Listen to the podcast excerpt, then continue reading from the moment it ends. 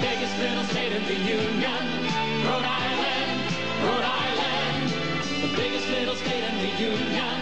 Rhode Island, Rhode Island.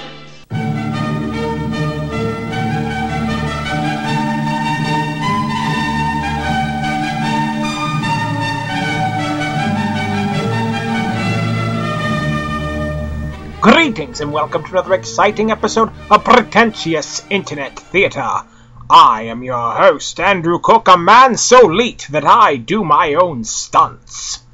Tonight, we have a crossover fan fiction for you. But before we get to that, I'd like to go to some fan mail. Remember last episode, I had mentioned that part of what I did on summer vacation was I went to Providence, Rhode Island, and I visited a comic book shop in the mall, but did not mention their name because they did not, you know, pay for advertisement. I have heard from the regional manager of said store. His name is Sean. You listeners, of course, can send me an email at thepitpodcast at gmail.com. Anyway, Sean writes, Mr. Cook, I can only think that perhaps the stars were not right during your visit, as I have in the past discussed Mr. Lovecraft and his work with staff at the Providence store. Popular culture is a wide expanse, and not everyone knows about everything. Speaking personally and not as a company representative, I can only conjecture that the most expert on staff often mysteriously disappear or suffer apoplexy. But, point taken, I think the upcoming Necronomicon oh, in Providence will make it both inevitable and desirable that the staff of that particular store become more familiar with such a notable of old Providence as H.P. Lovecraft. Well, that's all I needed knowing that that comic book store would now be educated as to who H.P. Lovecraft is. Man known for saying I am Providence. So it's nice to know the store in Providence is run by four geeks who now know who Cthulhu is. Nonetheless, on to more positive things, and a con I will plug that already happened was Anime Festival Orlando. If you recall, I actually was a part of Anime Festival Orlando, I believe it was 12, perhaps? Anyway, I wrote their podcast. I did not appear in their podcast. I wanted to allow others take their proper spotlight. I have my own show, which you can get on pitpodcast.com. No, no, no, I, I wrote their story, a rather, rather je ne sais quoi style sci-fi space adventure called The Adventures of Sky Masterson and the Rocket Rangers of Orlandia.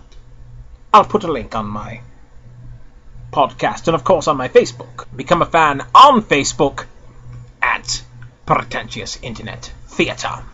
Oh, and how apropos, I'm recording this on H.P. Lovecraft's birthday, so it all comes about that I helped to educate people about Mr. Lovecraft, and they're no doubt celebrating his birthday. I'll make sure I write Sean and make sure that he knows his staff is uh, has a cake or is at least sacrificed uh, unwilling customer. it reminds me of a quote by Lovecraft The world is indeed comic, but the joke is on mankind. Let's go to some crossover fan fiction.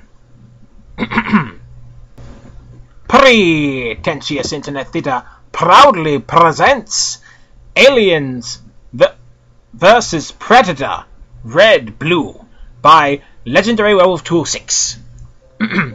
Rainbow Dash discovers Celestia and Luna's untold past with the Predators and Aliens.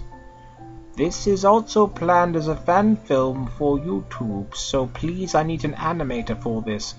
You must also have a YouTube page as well.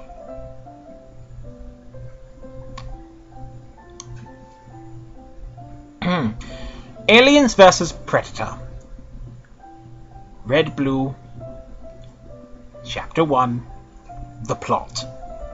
Rainbow Dash discovers Celestia's horrifying past. Celestia and Luna once lived on a different planet, and each had a Ya Yautja Guardian.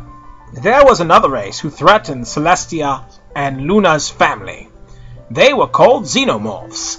In a Yautja village, where Celestia and Luna used to live, was suddenly attacked by a horde of Xenomorphs.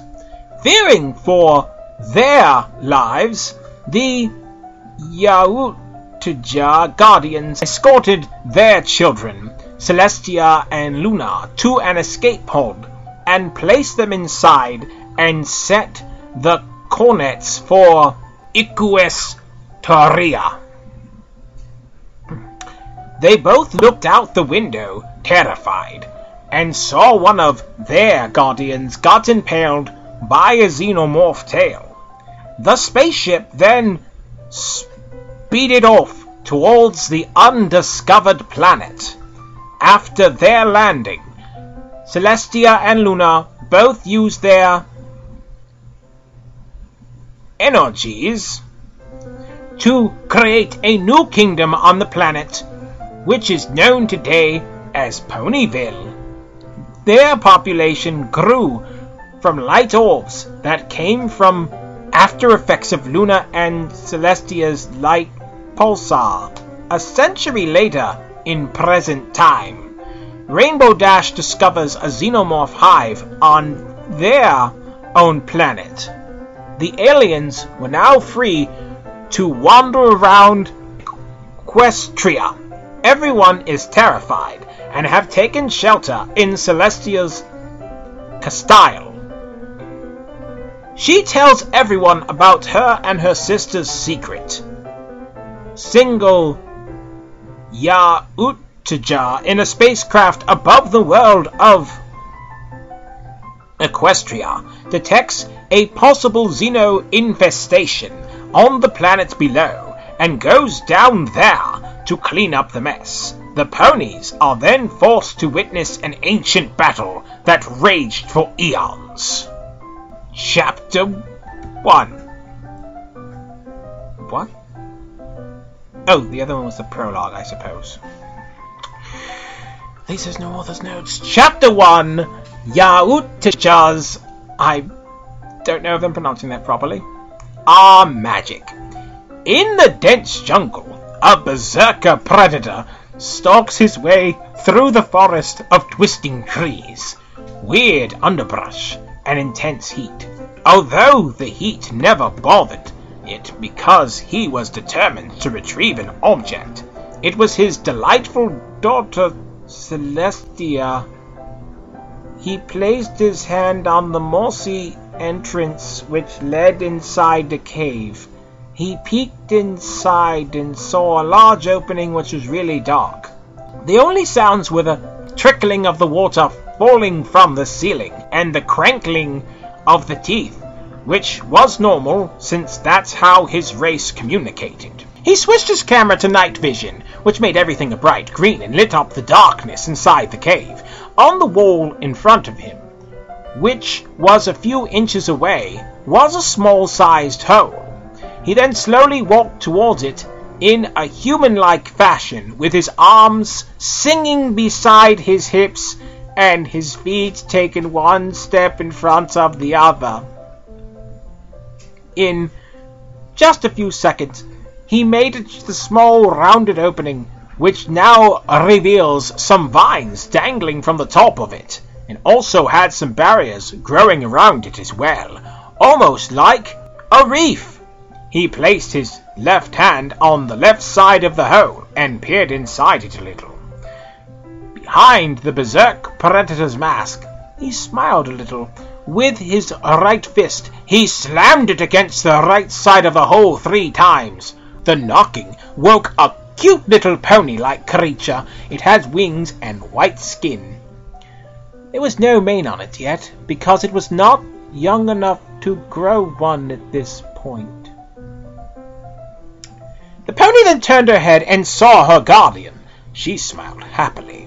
She then looked down at the floor inside the hole, and her horn began to sparkle a little. With that, a little wooden doll in the shape of a Yautja began to levitate off the ground.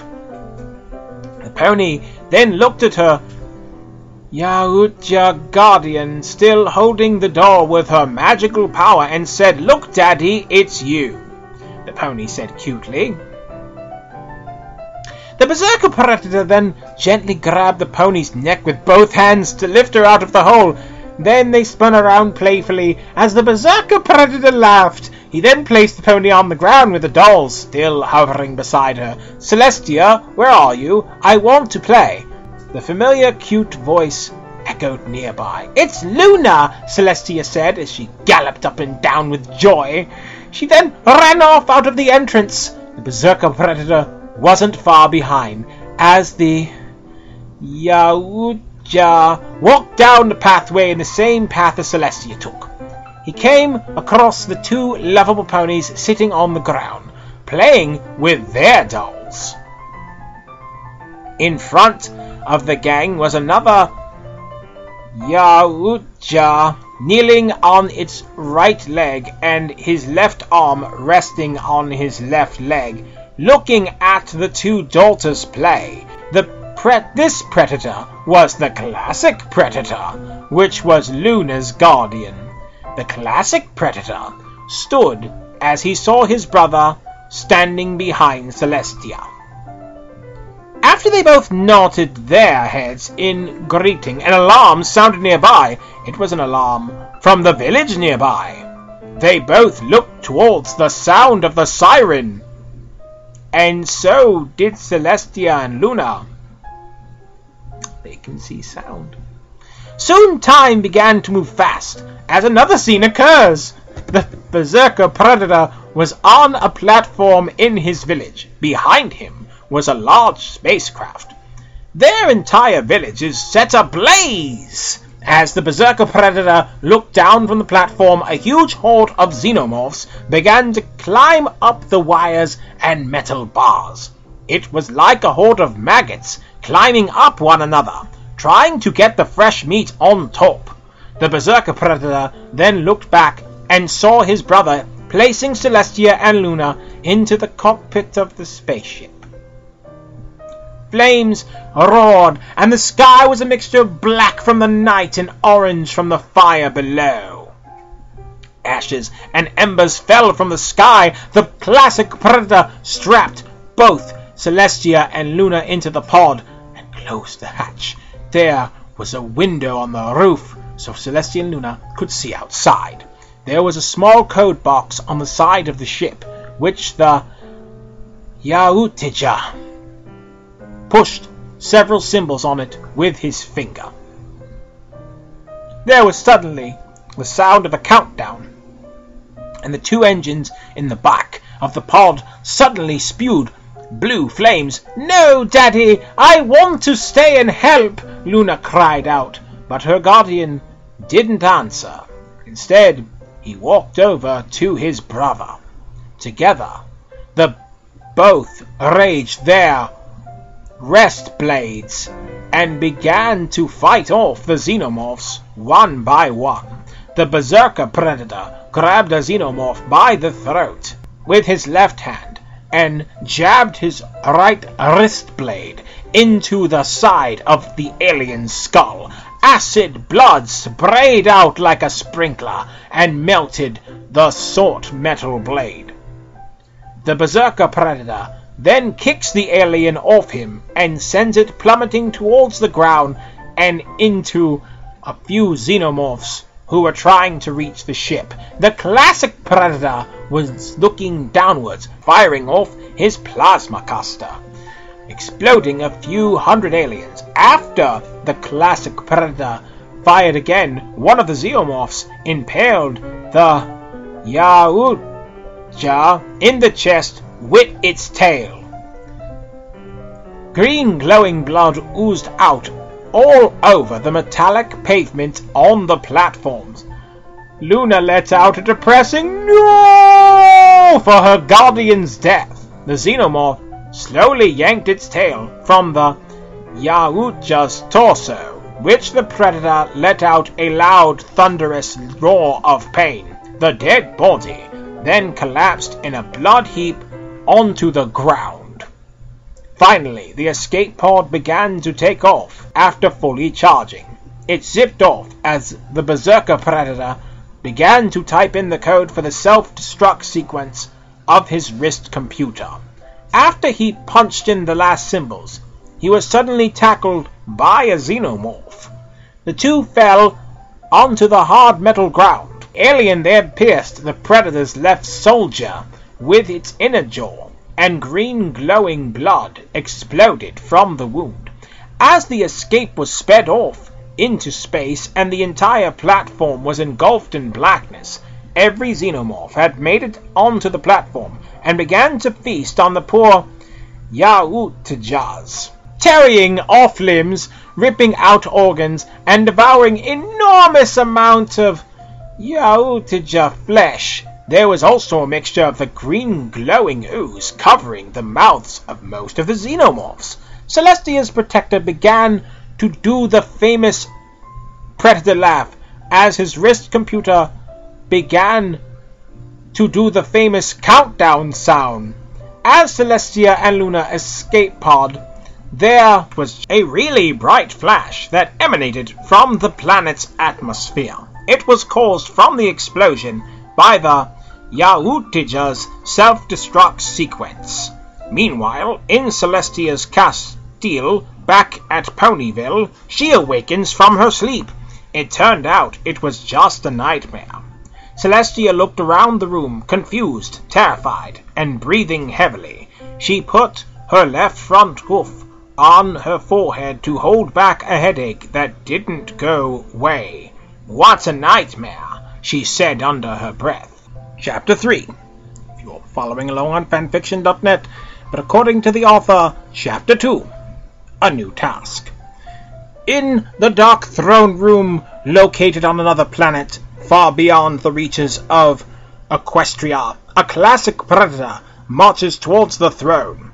Two rods, with red electricity flowing through them, towered on each side of the throne chair. A predator king sat in its chair, gazing at his apprentice as he makes his way towards them.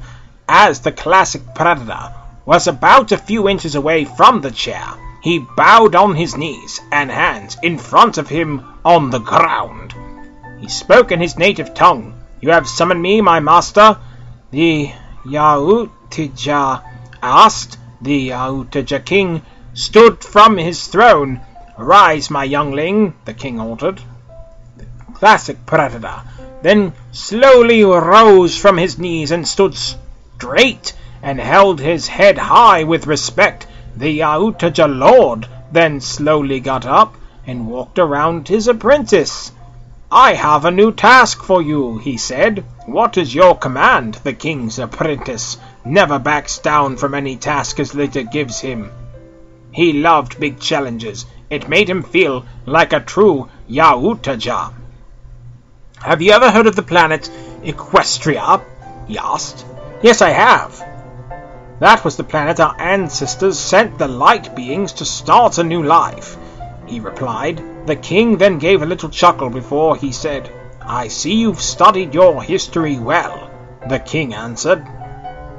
Yes, I thought it would be a wise thing to do, since I'm an apprentice. Learning the ways of the hunters and also learning our ancient history, he replied. That was a wise thing to do, and I'm proud that you, it, my apprentice, he said. If you did study our new history, you must know of Queen Celestia, right? he said. Yes, the first light being to ever be created by our top scientists, he answered. She wants you to help protect someone important. The light being is named Rainbow Dash, the king continued. He stopped walking around him and gave him a square-shaped metal object with flashing red symbols on it. It was almost like a book. Here, this is all you need to know. Go now, my young apprentice. Don't fail me. The classic predator then gently grabbed the book and placed it in a patch on his hip belt. The classic Predator then turned around and marched out as the king sat back in his chair and watched him exit his throne room. And considering he hasn't updated it in about 18 months, we're going to assume the end. Well, that was certainly an interesting story. if you have a story you'd like to have me read on this program, you can email me at thepitpodcast at gmail.com. Of course, remember to tell your friends that you can follow each and every episode on iTunes and now Stitcher, as well as pitpodcast.com. Become a fan on Facebook. Follow us on Twitter at pitpodcast. And always remember that there is much drama on the internet, but only the best makes pretentious internet theatre. Good night, and the pleasure is all yours.